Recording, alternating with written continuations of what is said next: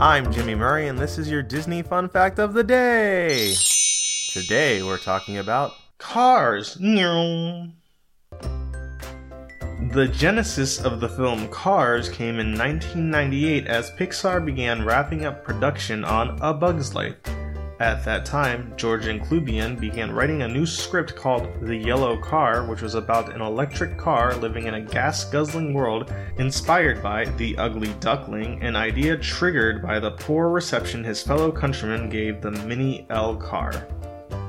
Some of the original drawings and characters were developed in 1998, and the producers agreed that Cars could be the next Pixar film after A Bug's Life and be released in early 1999, particularly around June 4th. However, the idea was scrapped in favor of Toy Story 2.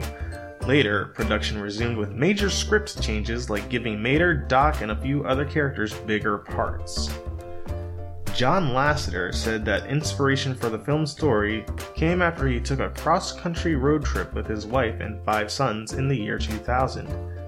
When he returned to the studio after vacation, he contacted Michael Wallis, a Route 66 historian, and I almost lost it because Michael Wallace is a character from the show The Office.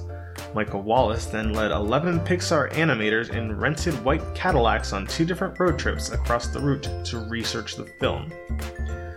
In 2001, the film's working title was Route 66 after the United States Route 66, but the title was changed to Cars in order to avoid confusion with the 1960s television series of the same name.